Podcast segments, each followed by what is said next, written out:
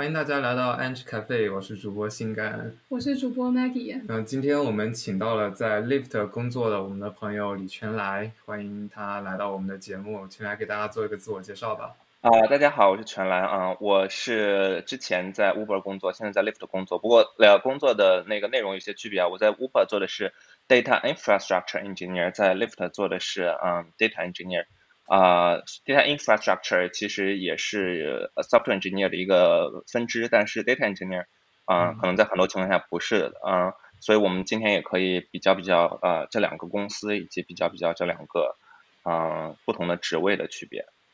嗯，呃，你你说你是在 Uber 和 Lyft 都在做 data engineering 是吧？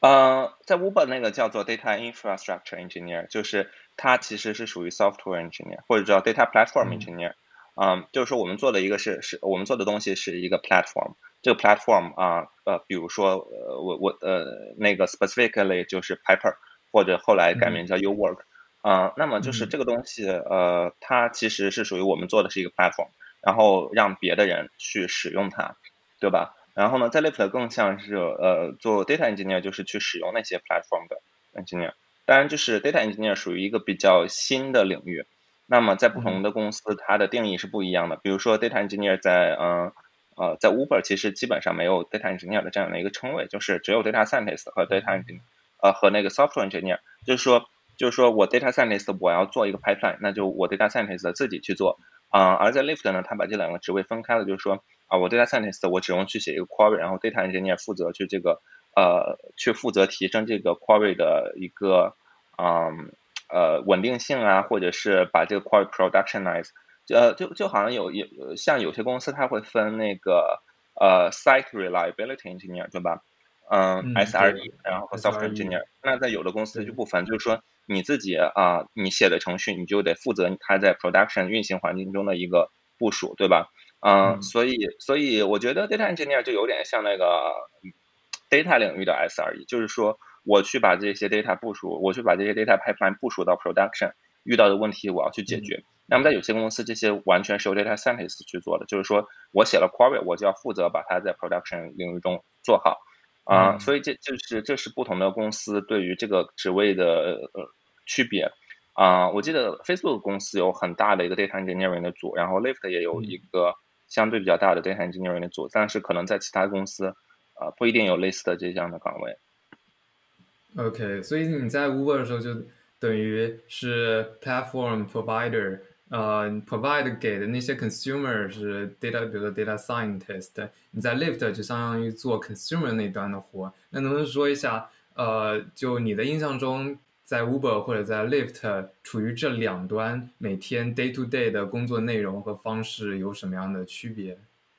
对，那么那么就呃，比如说呃，我说 Piper 可能大家不太懂，但是我说 Airflow 可能呃会有更多的人去懂，就是其实是类似的东西，就是叫做 ETL platform，就是呃负责 data 的这个获取呃，然后 transformation 对吧？和 loading，当然其实还有很多更多的像什么。啊，management ownership management，然后 security 之类的附加的一些功能啊。那么我在 Uber 就主要就去负责，就是说我我要去给这些 ETL 去加新的 feature，去给它啊加新的 integration。比如说，呃，在 Uber 的时候有很多人要写 machine learning pipeline，对吧？那么那么之前他们可能要写很多的 boilerplate，呃，就是要写很多的复制粘贴性的一些代码啊，甚至要去做很多的呃 configuration，比如说 Hive configuration。啊，那么这些东西其实并不是必要的。那么我我我们最后就做了一个 integration，就是说你这个东西，你只要你在你啊，首先就是说，嗯，你只要在 production test 过了以后，就一个只要去看 query，这样的 query 在 production test 过了以后，我们可以直接把它搬到 production。嗯，然后后来呢，做了更多的 integration，就是说你只要在你的呃 local environment 呃 test 成功的话，那我们就可以把这个东西我们进行一些相应的，比如说设置的一些变化。啊，当然就很多东西需要 parameterize，比如说啊，你的这些 schema name 呀，这些东西肯定在 local environment 和 production environment 是不一样的。那么我们就需要做相应的变化，然后放到 production environment 里。啊，那么这个就相当于大大的提高了这个呃 production，呃，就是相当于提高了这些工作效率，对吧？比如说我我原来我要去管 production 的各种环境的懂设置，然后作为 data scientist，其实他们不一定很懂。那么现在就他们只需要去管他们的 query 了。啊，所以做的会更呃更方便一点。然后另一个东西就是说，呃，我们要去部署这个呃部署这些 pipeline 到 production environment 里面。那么部署的话，其实有很多的部署的办法，尤其是就是这个 pipeline repository，如果大家在用的话，都知道，其实你有成百上千个 data scientist，然后 operation，嗯呃就是 ops，那么这些东西，他呃这些人他们就是时时刻刻都在做 commit，呃也就是说你时时刻刻都要去 deploy。那么怎么样让这个 deploy 的效果更 efficient？其实是一个，我觉得是一个挺有系统，就是更更偏 computer system 的一个和那个 networking 的一个东西。就是说我我可能有几百个机器，对吧？就是呃，我们等会儿会聊到 Airflow 的那个架构，其实和 Pipers 是类似的。嗯。那么我们有这么多的机器，我们如何就是让啊那那那那么，比如说我们整个那个 pipeline 的 repository 可能有，比如说一千。呃呃，可能可能有呃几个呃 gigabyte，对吧？怎么样把这个东西我去 deploy 到一千个机器上面？这其实不是一个容易的事情，因为如果我们都做 gate gate 呃 gate pool 的话，其实那个 gate server 它不能支持这么这么大的一个流量的，对吧？嗯，所以那么我们就得想其他的办法去把这些东西 deploy 到机器上。嗯，我觉得这个东西当时做的还挺有意思的。然后最后其实。啊，我们做的那个速度其实是比原来快了很多，原来可能是二十多分钟，最后我们做的就是只要三分钟就可以啊 deploy deploy 到 production，所以还挺有意思的。这个是之前在 Uber 做的提高 data pipeline deploy 效率的一些呃 improvements。对对，然后其他的包括我们有做 security 的，因为就是其实 data pipeline 它可能不像你写 code，你写 code 会有一个啊，就是呃，比如说。呃，我假如说啊出了个问题，然后我就可以去查 git commit 到底是哪出了问题。那么假如说你一个 table 里面你有一个有一些数据出问题了，目目前来说没有一个 industry standard，就是说哦，到这个数据到底是谁插入的，或者说谁修改的。那么我们就想做一个东西，就是说我们要给一个 accountability to 这个东西，对吧？我所以我们就就是说啊，首先就是谁谁写数据，那么我们都要写数据要有一个 ownership，然后就是。table 有一个 ownership，然后要去 enforce 这些东西。其实 Hive 它有相关的这些功能，但是就是因为实际情况，就很多人他没有 configure 这个 owner 呃这个 permission 啊 ownership，所以很多人就是大家都用的是那些 root 呃 root level 的或者是 admin level 的那些东西啊，我去写写这个数据，所以其实有时候会造成一定的混乱。但是可能在一些小一点的公司，他们会不没有那么在意这个东西。但是就是公司稍微成长一点，人也少。对对，呃，所以公司成长了以后，你你就要注意啊，这个 table 只有比如说只有 financial team 的人可以去写，对吧？呃，然后另一个 table 可能你只有这个做那个 driver incentives 的 team 可以去写，呃，然后谁可以去读这些都要去做仔细的一些 configuration。那么包括在 pipeline，就比如说你写了一个 pipeline，那么我可不可以把那个 turn off 啊？在 Airflow 目前的 Airflow 里面应该还是可以的。对吧？你写一个 pipeline，过几天一看，哎，怎么不没有数据了？然后结果后来发现不知道被谁 turn off 了。那么，那么我们呃，我在 Uber 做的一个工作就说啊，我要确认你到底有没有这样的一个权利去 turn off 啊，包括你离职了，你离职了以后这个 pipeline ownership 归谁？我们就会有一个相应的一个机制，就是说你离职以后 pipeline ownership 会自动变成你的老老板，然后你的老板再可以 assign 给新人，比如说 assign 给 Maggie，对吧？啊，所以其实有很多这样子的一方面的考虑，就是说。呃，我们会把这个一条的管理给它更加的细化，然后会有更加呃，就是呃更深度 granularity 的一个管理。嗯，所以你们的产品并不是只是 data scientist 在用，就是 engineers 也都可以来写 query 来 query 你们的产品，是吗？然后那关于这个权限，是不是就是分一些 DB groups，哪些组有什么样的权限呢？对对，但是就是。呃，第一是这个权限它是比较复杂的，因为就是说，呃，我我首先有 Unix 的 user username，然后我还有有 Hive 的 username，对吧？呃，然后就是我们首先要做一个一对一的 match，就是说你这个 Unix 的 username 和 Hive username，然后包括你的邮箱这些，他们是不是一对一的？有有很多情况下他们不是一对一的。然后包括就是说你的那个，呃，就是包括你的 T 什么 T team name，然后这些呃东西，它很有可能是就是。并没有一对一的一个 matching，所以我们就是要要有一个系统去给他们把这些呃不同的系统之间的权限呃，然后都要去统一一下，对吧？嗯，然后就比如说你你在 Unix 的的情况下，或者说呃，你要去访问一个呃 AWS S3 的一个 file，对吧？那它又需要另一个 credentials，呃，然后你去访问 Hive 的东西，它需要一个 credentials。那么我们就需要就是通，比如说我现在有你的 Unix name，然后我就去去发一个请求到 Hive 的一个 server，然后去找到你的 Hive 的 credential，然后在你的 Hive credential 去做一个 query，啊，所以就是说它的这个在不同的系统中，其实它的这些呃 credentials 是不一样的，所以我们要去做一个 credentials 的 management，然后包括就是呃，那你 Hive 的这个 credential 可能一个小时就 expire 了，对吧？那么我们要给你自动去呃，相当于自动续费吧，就相当于自动更新啊。如果你 query 没有跑完，然后你 Hive credential 又 expire 了，那你可能就是这个 query 就会 fail 了，我们就去自动去给你更新，对吧？嗯，所以所以这些这些有很多细节的东西，呃，还是需要去仔细处理的。呃，然后关于我们的这个用户，嗯嗯，我们的用户主要还是呃，在 Uber 的时候主要还是 data scientist，嗯呃，有一些 engineer 就是他们如果要做呃和那些 data 相关的东西，呃，他们也可以去嗯用这个，呃，去用这个 Piper。然后我们的当然是我们就是这个它的功能很多，就是说它不光是可以 schedule data pipeline，就你可以 schedule 其他的什么呃像什么。Python task 或者是那个 Bash task，呃，那么你把 Python task 和 Bash task 就是说，如果你啊做其他的东西需要去 schedule 一些东西，它不一定和 data 相关的，但是呃你也可以去用这个 Piper 去做，只不过就这样的 use case 可能会少一点。嗯，那呃就我们刚刚说是 data pipeline，你从拿数据到呃 pipeline 这一层，那呃生产数据，比如说 client side 的。Event production 这一部分会有能 track 到 owner 或者 specification 的吗？比如说，client app 在 app 里面，UI UI engineer 和 iOS engineer 他们 implement tracking，那这个 event send back to server 这一部分有没有一些能够 track 谁来 implement 了这个 event，谁来从 event derive data，谁来写的 tracking spec？这方面你有接触过吗？嗯，对这个东西，我觉得如果是呃从 UI 方面，那他们可能就是会有一个 streaming service，对吧？可能是 Kafka 或者 Kinesis。嗯，然后在这里面，你你呃应该是呃你可以在比如说每个 Kafka topic 里面，你会设置一个呃 field，比如说是 owner of this 呃 owner of this，然后呢呃之后你就可以去啊检查就是这个啊比如说这些数据到底是谁 create 的。或者是 user ID 之类的东西，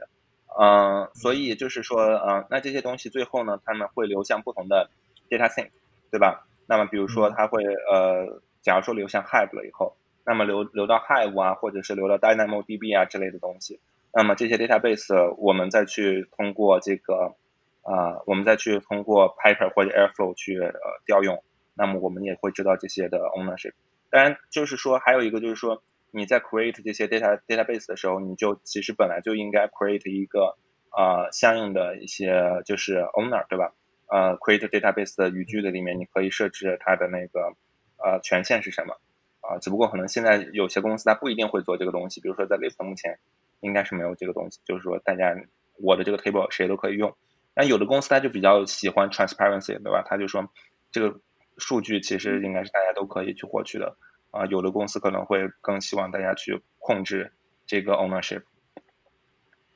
那在关于一些比较 privacy 的数据的时候，你们也会有比较保护他们吧？对对，我觉得比较重要的一个是 GDPR，然后还有一个，嗯，是呃，我我我忘了叫什么，呃呃，A A B C 还是叫什么呃 compliance，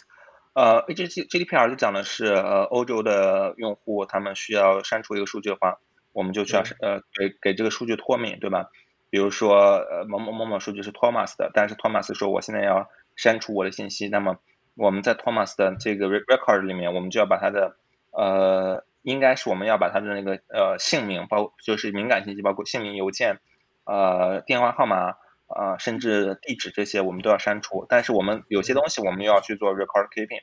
所以这这个东西会稍微复杂一点。嗯，但是这个东西主要还是从另一个系统去做的，嗯，而不是我们来做，啊，然后还有一个就是说，还有一个就是呃，A A B C compliance 应该是说公司上市的时候，上市公司的话，它的那些呃财务状况，呃不能呃全公司的任何人都能看到，就只能特定的人才能看到。那么在这种情况下，呃我我们就是其实还是要给一个数据加上 ownership，就是说嗯加上这个这样子的话，比如说我去访问一些呃 financial data，我我就会被 block 住，啊是这样子的。嗯，对，一般呃，就刚刚讨论这个问题，一般有几个方式，一个是要 data obfuscation，呃，data obfuscation 就是说，呃，公司里大家能 query 的数据会分两种，一部分是我可以 query 到 PII data，这种需要有 owner 权限，另外一种是我把数据跟个人信息相关的部分给它抹除掉，你看到的是完全匿名的信息。这部分是一般 engineer 或者 data scientist 都可以访问的一些数据。还有一个 technique 是你要去 hash PII data。所以当用户因为 GDPR 它要求删除我的数据的时候，你能够根据它的 user ID 能够找到哪些数据是需要删除的。但是你看到这个数据的时候，你并不能知道这些数据是属于哪个人的。所以这也是一些呃。在 data 方面会用到的一些 technique，呃，还有一方面是，呃，比如说 LinkedIn 的 data 是会做在 schemas 端做 annotation，我们要 annotate 某一个 field，它是属于 PII data，哪一个 field 是跟 PII 无关的，那你在从从这个 data 的 schema derive 出另外一个 schema 的时候。它就可以知道我的继承关系，我是不是继承了一个 PII data？如果是的话，那我这个 field 自动的也是成为 PII data。之后再做数据抹除或者在做 aggregation 的时候，有的会有相应的处理，这是我们公司的一个处理方式。嗯，对的，对的，我觉得可能呃呃很多公司会用类似的办法，就是基本上就是说，如果就是我我需要 mark 一些数据到底。嗯，一些 column 它到底是不是敏感的 column？如果是敏感的 column 的话，那么它的权限会更紧，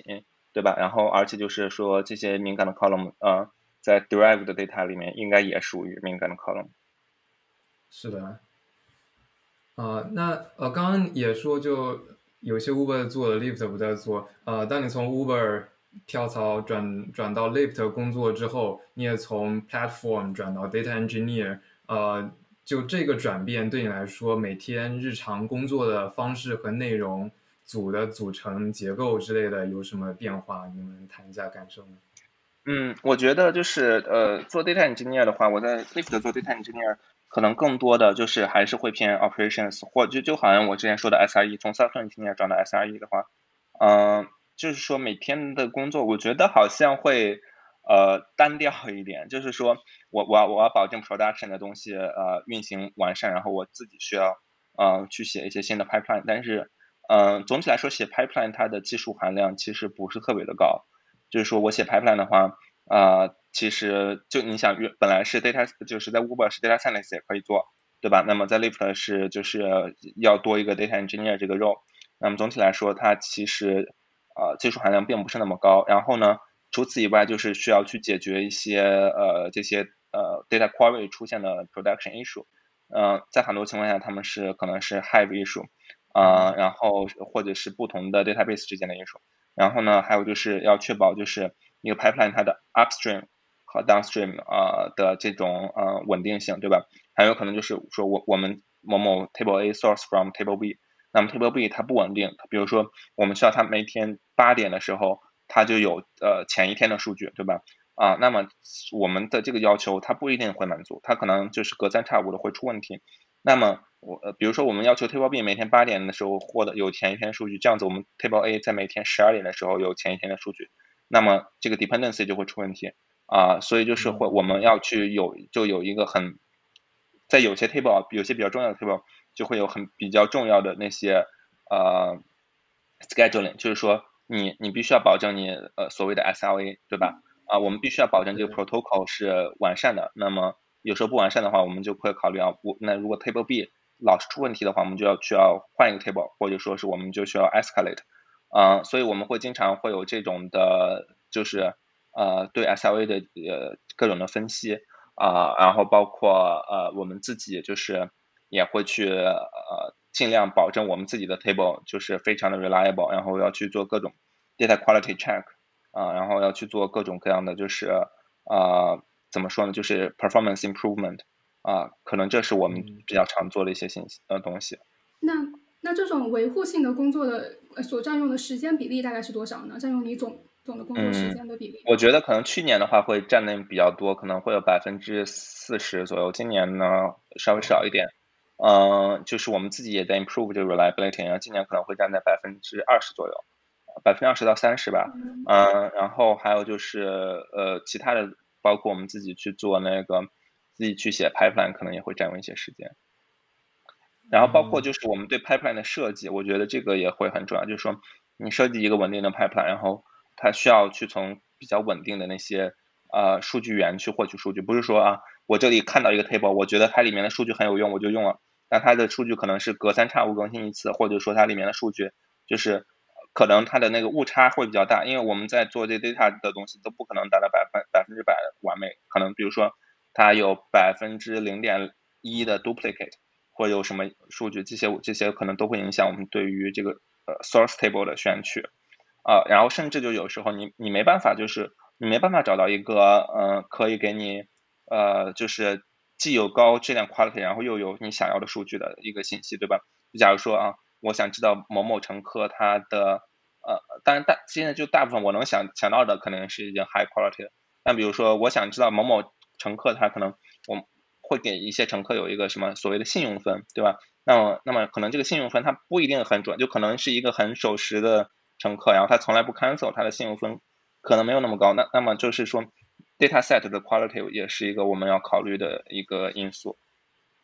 嗯，那你是怎么知道一个数据源或者一个 data set 它的 quality 是怎么样的？你是去直接 ping owner 问你这个？data quality 你觉得如何？还是有一些 metric 能去评估？一般来说，就是说它会有一个 tier，就是 service tier，就是有像有一点像那 software 里面的 service tier。那么 tier tier zero 就是我们可以保证就几乎是那个非常好的 quality。tier one 就是说可能稍微差一点，然后之后的就是说不保证 tier。就比如说我只是一个 data scientist，我就随便 create 一个 table，我我拿来玩，然后就是。我可能就是 create，比如说我我就跑了一次，然后之后就不管了，那那它就就不是 tier tier one tier two，呃呃甚至 tier two 都不算，tier two 就是说我至少还是得呃有一定的保证，那可能就是我只是随便去做一个 analy 呃 analytics，对吧？所以呃 service tier 是一个比较重要的，然后还有就是看 owner，就是 owner 如果是一个 data engineer 的话，我们会更相信啊，如果是 data scientist 的话，我们就会犹豫一点。啊，然后如果是其他人的话呢，我觉得就基本上就是，呃，就基本上不能用，我觉得是这样子。嗯，啊，这这部分非常有意思啊，因为我现在在做的就是 annotate data tier，我现在在做就是作为 data producer 那一边怎么去定义这个 tier 啊？那你刚刚也说 tier zero one two，那不同的 tier 具体来说是有哪些影响不一样？比如说，呃，可能的是 quality of service。我有百分之九十九点九的呃 delivery guarantee，或者有它的 monitoring alerting set up。那具体的，比如说 tier zero、tier one 有哪一些不同的具体的要求不一样？嗯，我觉得首先是你要看它的那个 use case，对吧？就是如果有的那个呃东西它是需要，比如说更接近 real time 的东西，就是非常重要接近 real time 的东西，比如说我到底。我每天有多少 rides，对吧？我每天有多少的 passenger，这个东西是大家其实就是啊，很多人每天都会关心的一个东西。那么这个东西一般来说就 tier zero，啊，然后如果是 tier zero 的话，首先就是我们用 on call engineer，就是 page duty 是二十四小时 on call，呃，然后还有就是我们需要保证就是 tier zero 的 upstream 都是 tier zero，对吧？然后呢，那个 tier one 就是说，呃，我们需要就是比如说。呃，就是说，它如果出错的话，我们会有一个 fallback 的东西，比如说，呃，就比如说，我们会说啊，我们这一周会给呃一部分的 driver 的信用分去修改，那么如果我们不修改，那么我们就用上一周的，应该也没太大的差别，对吧？当然，其实就是每这些一般都是每天都都在跑，所以就是今天的没更新，昨天的也可以。然后这种东西的话呢，我们就是会要求他啊，on-call engineer 就是。工作时间是必须要去处理，然后它的 upstream 必须也是 tier one 或者 tier zero，嗯，然后 tier two 呢，就是说它有一定的 business impact，呃，但是可能可以更长时间，就是说如果它出问题了，我们会容忍它更长时间出问题，对吧？呃，那么这种东西其实更多的可能偏 analytics 的，就就是说啊，它基基本上不会有 downstream 呃的一些影响，对吧？或者说它不会有直接的 downstream 的影响啊，比如说呃，我想一想，呃，有一个 tier two 的，好像就是说我们去看呃一个用户，就是说我我打开 app 以后，呃，他多久以后呃他多久以后下单，然后这个东西就是说我我们只是做一个 analytics，就是说啊。假如说他，比如说我们给他给的这个价格很高，然后他就下单时间晚晚一点，甚至不下单，然后我们给他价格低一点，然后他就下单时间很快。嗯，那么这个东西就是说，第一，它并不会影响，就是说，如果我们这个数据可能它出了点小问题，呃，可可能并不会影响我们其他立即的决策，对吧？所以我们我们就会多花一点时间去处理。然后这种东西一般来说就是 tier two，啊，tier three 的那那那或者就是就就无所谓，就是说。这东西可能就是我们就是考一次，然后就以后就不管了。比如说啊，我就是我只有一次的一个呃三番，比如说三番的这个呃呃总统日的一个 discount 对吧？或者投票日一个 discount 啊，然后呃我们就只跑一次，然后跑完了以后就是我我们就要就要找看给谁给 discount。那么我们跑一次以后，以后可能就不需要了，对吧？毕竟可能就是投票也就四年一次。啊，那那你这个 data set 就可以不用管了，然后所以这种就是 tier three，啊，然后就是 tier two、tier three 的话就是啊就没有 on call 的，如果你出你如果你发现问题，你就去聘那个 owner，然后 owner 在工作时间去给你处理就行了。但是就是呃基本上就是呃就相当于就是说你你得来找我，我才会给你处理的这种感觉。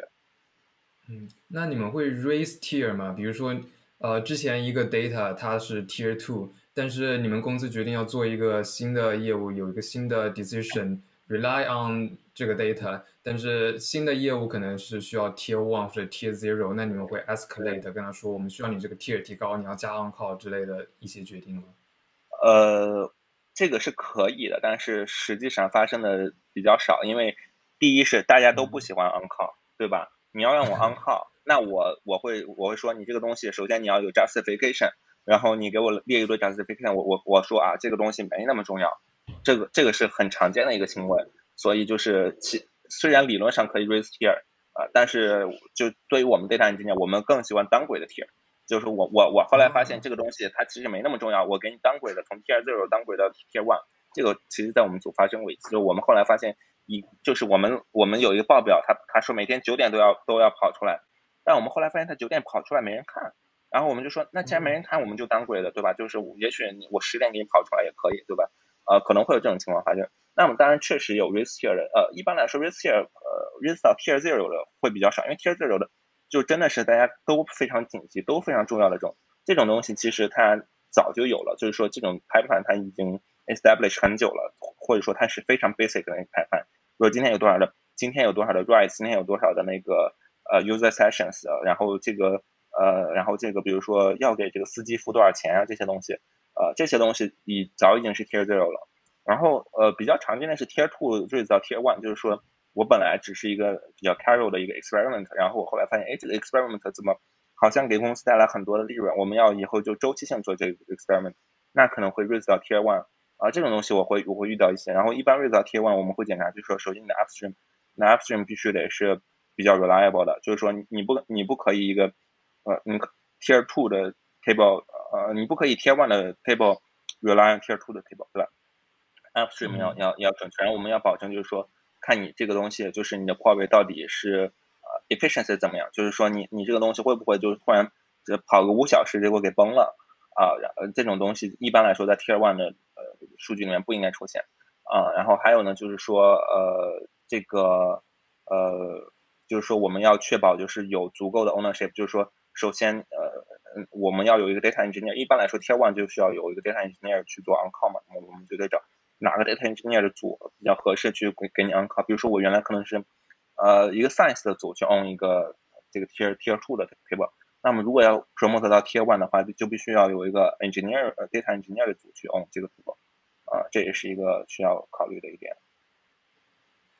嗯。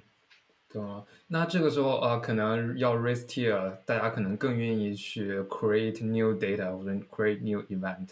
可能这个会更方便一些。嗯，对对，就是说，呃，一方面 raise tier，呃，create new 的也有，那那就是一般来说做一个新的东西，但是新做的东西一般来说也不会是 tier zero，就是我刚才说的，就是第一是 tier zero 的东西，它是一般来说都是 well established 的东西，啊，一般来说你新新 create 的一个东西，你很难做 tier zero，因为你 tier zero 你必须要保证啊，我我这个东西我可以是很长时间我都没出过问题，它的质量非常高，然后我才能确定它是 tier zero。啊，如果你这个东西就是呃经常出问题，或者说你刚做出来，你我也不知道它会不会经常出问题，那一般来说不会是 Tier Zero，那可能是 Tier One 或者 Tier Two 比较多。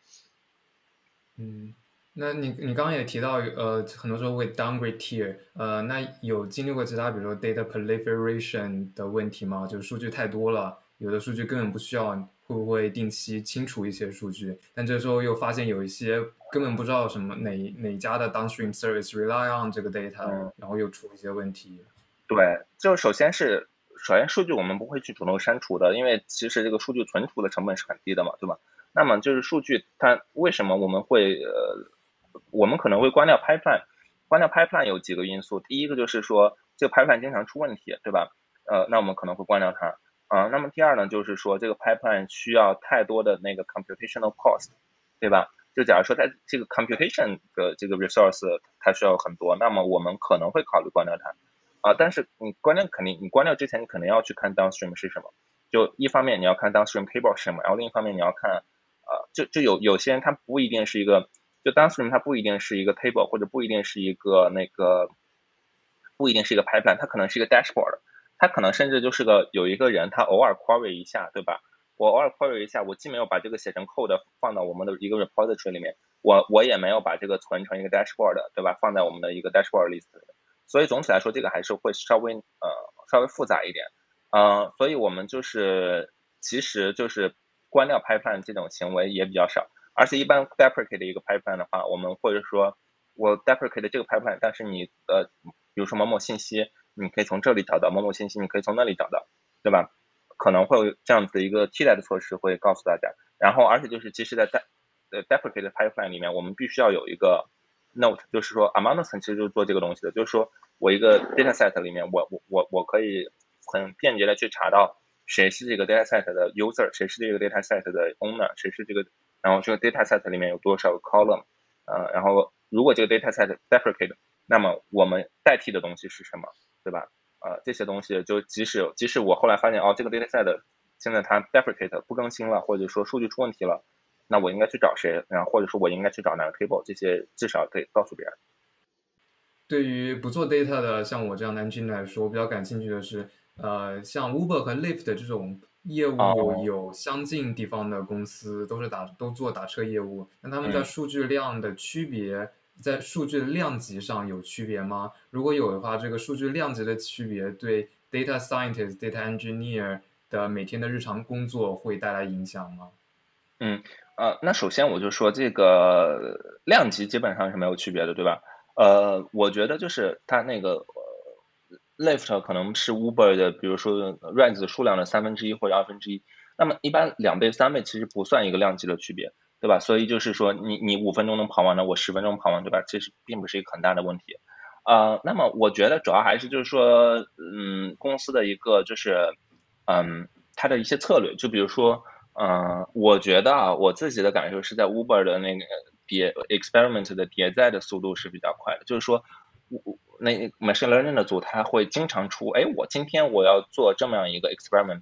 对吧？嗯，然后然后发给大家，然后。然后就是会有很多这种 experiment，比如说我今天说啊，呃，假如说是我给这个呃 ride 五十 mile 的以上的人，我我给他打个十呃九折，然后明天我又测试是什么，比如说给姓李的人打个八折，对吧？它会有这样的不同，就是很有意思的去测试，然后然后看，哎，今今天这个打折我们最后赚了多少钱？明天那个打折我们赚多少钱？呃，这种东西很多。我觉得我在 Lyft 工作的时候，这种东西稍微少一点，就是说。啊，好像没有那种，就是我我今天做这样的一个测试，然后啊，当然就是在 Uber 呃 Uber 的时候，我觉得做的比较好的一个就是 user segmentation 做的比较好，就是呃是就是他会知道你你你用 Uber 是这个我用用来上下班，还是我出门玩，还是说我用 Uber 是去机场，对吧？他其实知道这些东西，嗯，在 Lyft 我我到了以后，其实这些东西才逐渐的做起来，就是之前就是很粗糙的一个刻画。那么首先就是你要有一个非常 targeting 的呃那个呃 advertisement 或者 promotion 的话，你就必须得你就必须得有一个 segmentation。那么在 Uber 这个东西做得好，然后这个东西做得好，就 empower 它可以去做更多的那个 experimentation。啊，在 Lyft 我觉得这这个东西在逐渐赶上，当然也和那个 COVID 有关，就 COVID 的一到，可能大家的用户习惯突然就变了，然后我们确实就是也呃很多 experiment 就停了。你因为大家也不上班了，你怎么去做做这个这这些东西？啊，所以就是这个，我觉得可能就是，嗯，不光是这个 data size 的区别，还有一个就是说，我们怎么去用 data，就是我觉得好像在 Uber 用这些 data 会更 intensive 一点。嗯，那 COVID 对你们的影响怎么样啊？啊，那 COVID 的影响，对对对，我觉得还是还是比较严重的。当然，尤其是去年那会儿，就是。呃，我我记得是这这这个反正已经是公开数据了嘛，就是我们的那个 rise 从就是突然掉到了之前的百分之二十，这个是非常严重的事情，对吧？你想一个一个公司的业务突然变成之前的五分之一，那么那么就会就就非常严重，然后我们的股价也掉了百之前的三分之一，对吧？然后呃，但是后来有有一定的 recovery，就比如说我们的那个我们后来的 rise 大概现在可能。我我忘了回到多少了，这个可能还属于隐私，反正就是有一定的 recovery，但是肯定是比 COVID 的之前还是要少很多的。啊，另一点就是说，因为一方面大家不上班，另一方面大家不出行了，这是两个很重要的我们的那个 rise 的来源，对吧？呃，所所以这两个就会呃这两个就会那个导致我们的那个业务下降很多，而且我们还没有外卖业务，对吧？Uber 其实有外卖业务，啊，然然后呃。啊，还还有 Uber，它可以卖掉它的 ATG 啊什么的那些业务。我们这个有一个自动驾驶的业务，但我也不知道做的怎么样，可能不一定能卖出那个 ATG 那么多钱。然后，嗯，还有就是，我觉得那个这个对我们的影响是比较大的，对吧？你像，因为因为很多的公司在疫情期期间啊，互联网公司在疫情期间受益，对吧？Amazon、Google 这些 Netflix 他们的股票蹭蹭蹭涨，然后我们就。断崖式下跌，然后就慢慢恢复。当然后来就是呃，加州不是还有一个 AB five 嘛，就是说要把那些司机换呃规划成那个呃 employee 啊 employee。那么这个最后没有通过，其实会对我们的股价有一定的提升。然后包括 vaccine，然后就是我们现在股价就大概回到了我入职的那个那个点稍微高一点啊。所以所以就是我我有时候然后你知道吗？我们之前不是。还裁员嘛？就有的人裁员以后啊，他特别郁闷，然后最后去了另一家公司，然后去另一家公司以后，然后另那另一家公司的股价就蹭蹭蹭涨，然后我们公司股价就是原地踏步，所以有时候就觉得还不如被裁了，还不如被裁了，我去另一家公司发展更好。嗯，是说去年那一波 Uber 裁员风暴？呃，去年 Uber 和 Lyft 都有裁员，对，二二零二零年，但是二零一九年 Uber 也有裁员，我觉得 Uber 有多轮裁员就是。嗯，你是在 Uber 二零二零裁员前不久跳槽到 Lyft 是吧？对对，嗯，我是就是这样子，是 Uber 二零一九年裁员过一次，然后当时我开始准备跳槽，嗯，然后我在二零嗯二零年年初跳槽到 Lyft，然后但是呢之后又赶上 COVID，然后 Lyft 也和 Uber 也都裁员了，是这样子的。虽然你们有裁员，你们也有股价也。降过一阵子，但是我觉得你们 Uber 和 Lyft 都是有颠覆性的产业，就是能让极大的便利了人们的出行生活。对对，嗯，对我我觉得是是这样子的，嗯，但是我后来呢，也就是想明白一个道理，就是说很多颠覆性的产业，在很多颠覆性的东西，它不一定那么赚钱。哎，我觉得我觉得这个是我我现在想明白的一个东西，就是说。嗯，尤其是这个和那个和人力成本相关的东西，我觉得，嗯，其实它对，就是说它可以让你过得更方便，但是它可能在其他地方的 cost 也会很多，所以就是说，其实，嗯，盈利能力有限。就比如说，嗯，而且就还要看竞争。就比如说，我记得 Dropbox 刚刚刚出来的时候。它其实也挺颠覆性的，对吧？就你之前大家都要用 U 盘啊什么的，然后后来大家都用网盘了，然后其实你看现在大家用的都是 iCloud 呀，啊什么嗯 Google Google Drive，但是就 Dropbox 这个公司它并没有那么，就是它并没有赚那么多，对吧？然后包括 Twitter，我觉得 Twitter 太颠覆性了，对吧？特朗普都靠 Twitter，哦，特朗普上台可能很重要一个因素是 Twitter，但是 Twitter 它就是股价呀、什么盈利啊，它其实也就是那个不上不下，对吧？所以就是我觉得这个这个是我最后才最近才悟出的一个道理，然后所以我觉得嗯，一方面要考虑颠覆性，另一方面就是呃商业模式，对对，现在就是呃。能赚钱的公司基本上要是要形成垄断的公司，形成垄断公司，你就得或者你要至少要有规模效应。那么要有规模效应，你必须你有很多的 data，对吧？你才能通过这个这个东西，你才能获取新新的一些信息，对吧？啊，然后所以就是说，其实，在新的这些，就是说，呃，不管是新的公司还是老的公司，就是说，呃你要维持你的垄断地位，或者说你维持你的这个呃 preeminence，那么你必须要对 data 有很好的去掌控。对吧？首先你要有这个数据，其次就是说你要能够分析，就是能够高效的去分析这个数据，从这个数据中得到你需要的 insights。啊，所以我觉得总体来说，就是这个业界会对于 data，呃，data platform 和 data infrastructure 的那个需求会越来越多。啊，然后包括 machine learning 的发展，它可能会对这个 computation resource，啊，然后包括这个各种各样的 data set 的 quality 的要求都会提高。刚刚提到了那 machine learning，呃，infra engineer，嗯，就是我也不知道，这可能是个题外话，不知道你对这方面了不了解？就是你现在是你你你比较喜欢 data infra engineer，那如果你想转到 machine learning infra engineer，是不是也会有相通之处呢？以及这俩的工作是不是也有相通之处呢？哎，我觉得这个还挺有意思。但是我对于 machine learning，嗯，我觉得有一个呃问题，就是我对于 machine learning 的了解没有那么多，嗯，可能。呃，可能你要做这方面的经验，就是，呃，我我自己的理解啊，其实它是比较偏，还是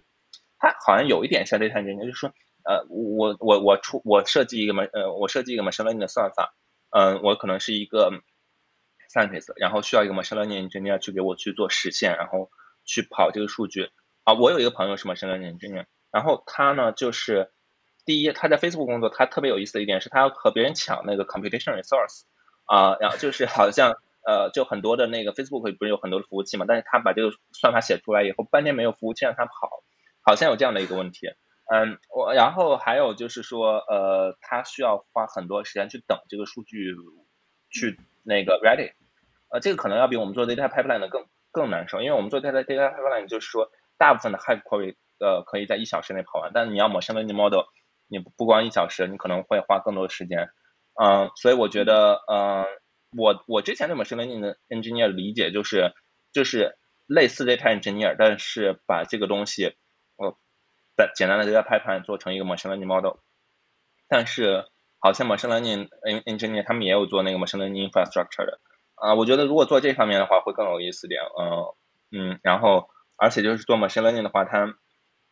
呃，其实它比较，呃。和这个比较相关的还有就是你要去做 cloud computing，对吧？呃，你要做 distributed computing，啊，然后其实我之前在 Berkeley 做的一个 research 就是说我我要在 distributed platform 上去做那个 machine learning 的那个算法，这个其实要比在那个单机器上做 machine learning 算法要复杂很多，因为你很就你很多机器上我的数据。不同不同步的，对吧？我我这个机器上 train 出来的数据是这个，那个机器上 train 出来数据是那个，然后我们数据要去做交换，对吧？然后做交换还要考虑它的 bandwidth，因为如果你在一个机器上，啊，你完全可以知道啊，呃，比如说我这个这个 node，假如说是一个 neural network，我这个 node 传出来是这个东西，那个 node 传出来是那个东西，我可以即时获取。那么在 distributed 的那个东西它就不是的，就是说我们 train 出来数据不一样，然后我们就需要做 communication。然后另一点就是说。呃，我们的这个首先我们要分发这个数据，对吧？我我们的那个 input data 可能它就它就得分给不同的机器，然后去怎么去分这个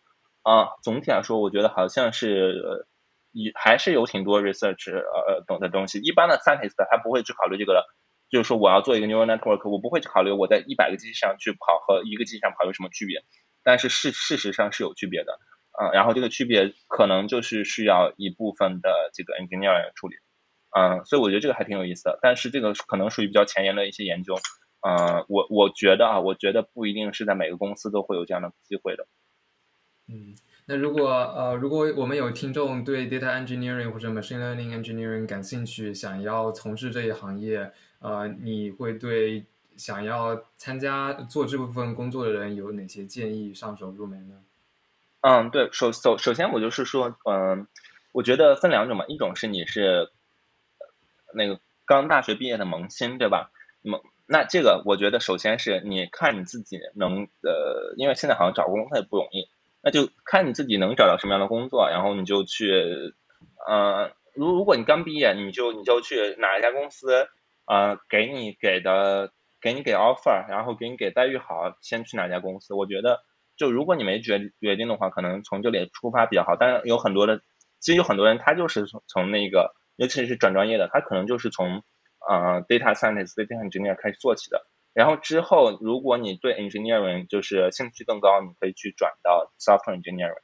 嗯，然后如果你如果就是说你 data engineer，当然你这条路你可以走到 E five，对吧？E five 可能再往上会稍微难一点，那你就可以去转型做 manager，或者是做其他的 data infrastructure engineer 也可以。嗯，然后嗯，如果你一开始做 software engineer 的话，我当时呢也是我就是阴差阳错变成 data engineer。啊，我自己总体来说觉得这个 data engineer 它的技术含量没有那么高，嗯，所以我可能会更喜欢 software engineer 一点，嗯，而且 data engineer 它需要很多的 communication，我觉得我就是我可能更希望就是一个人去做一个设计，但 data engineer 它更多 dependency，就你这个 downstream、upstream，然后 user 这些，你需要很多，你需要把这些东西都调节好，有一点这一点有点像 PM，我觉得就是你要把这个就是。就是各种各样的呃复杂的关系，你要去给它梳理清楚。呃，software engineer 的话，我觉得在初级阶段可能不一定有这样的一个需求。嗯，然后我我我可能我我觉得可能我我会比较倾向于做 software engineer，但是我觉得第一是每个人要看自己的兴趣，嗯，第二就是呃你自己的机会不一定就是说呃有那么多，对吧？就比如说我我当时呃高考之前我就说啊我要上清华大学还是北京大学呢，对吧？最后我发现我只能上浙江大学，那我就去浙江大学。所以就是先看你自己有什么选项，呃，然后再从选项。如果你真的有很多选项的话，呃，我自己比较建议 software engineer，因为我觉得它的发展路径比较广，啊，这就是我的想法。嗯，浙江大学也很好嘛。啊 确实确实都不错，都不错。嗯，呃，稍等一下，我在做个小广告，因为我自己也在做播客，然后我我做的播客是呃那个呃 product talk，叫产品新语。啊，然后前段时间是我我暂停了一段时间，但是我最近准备起步啊，呃，主要讲的是产品，可能技术方面啊讲的不会那么深，但是我觉得如果感兴趣的话啊，也可以去 subscribe。那全来有没有想对大家说，有没有呃想对大家说的呢？嗯，对，然后我就是希望大家可以多多关注这个 podcast，对吧？啊，然后我觉得这个就是你们做的这个东西质量也特别好，我也听了第一期。啊，我也很荣幸被邀请过来，然后也希望下一次以后还有机会，可能可以去你家去喝那个手磨的咖啡，对吧？啊，然后而且我觉得，嗯，可以跟大家分享这么多啊，我自己在行业里面的各种的想法和见解，然后也可以听到别人的想法和见解，然后甚至在疫情期间可以和老朋友 reconnect，啊，我觉得都是非常不错的体验，然后希望你们这个 podcast 越办越好。好的，谢谢全来。好，那。啊，就就是如果观众想要联系全来，呃，可以通就如果我们有观众对 data engineering 感兴趣，或者对 Uber Lift 想要深更深一步的了解，或者就联系全来，那通过什么方式比较方便？呃，我觉得用邮箱吧，我的邮箱是 mail at 全来 dot 里，呃，应该还比较好记啊，mail m a i l at q u a n l a i dot 里。然后这个这个也是我自己买的一个域名，然后啊，呃，所以就是希望大家可以用这个来联系我。好的，我们会加到 show notes 里面。好，那今天就到这里了。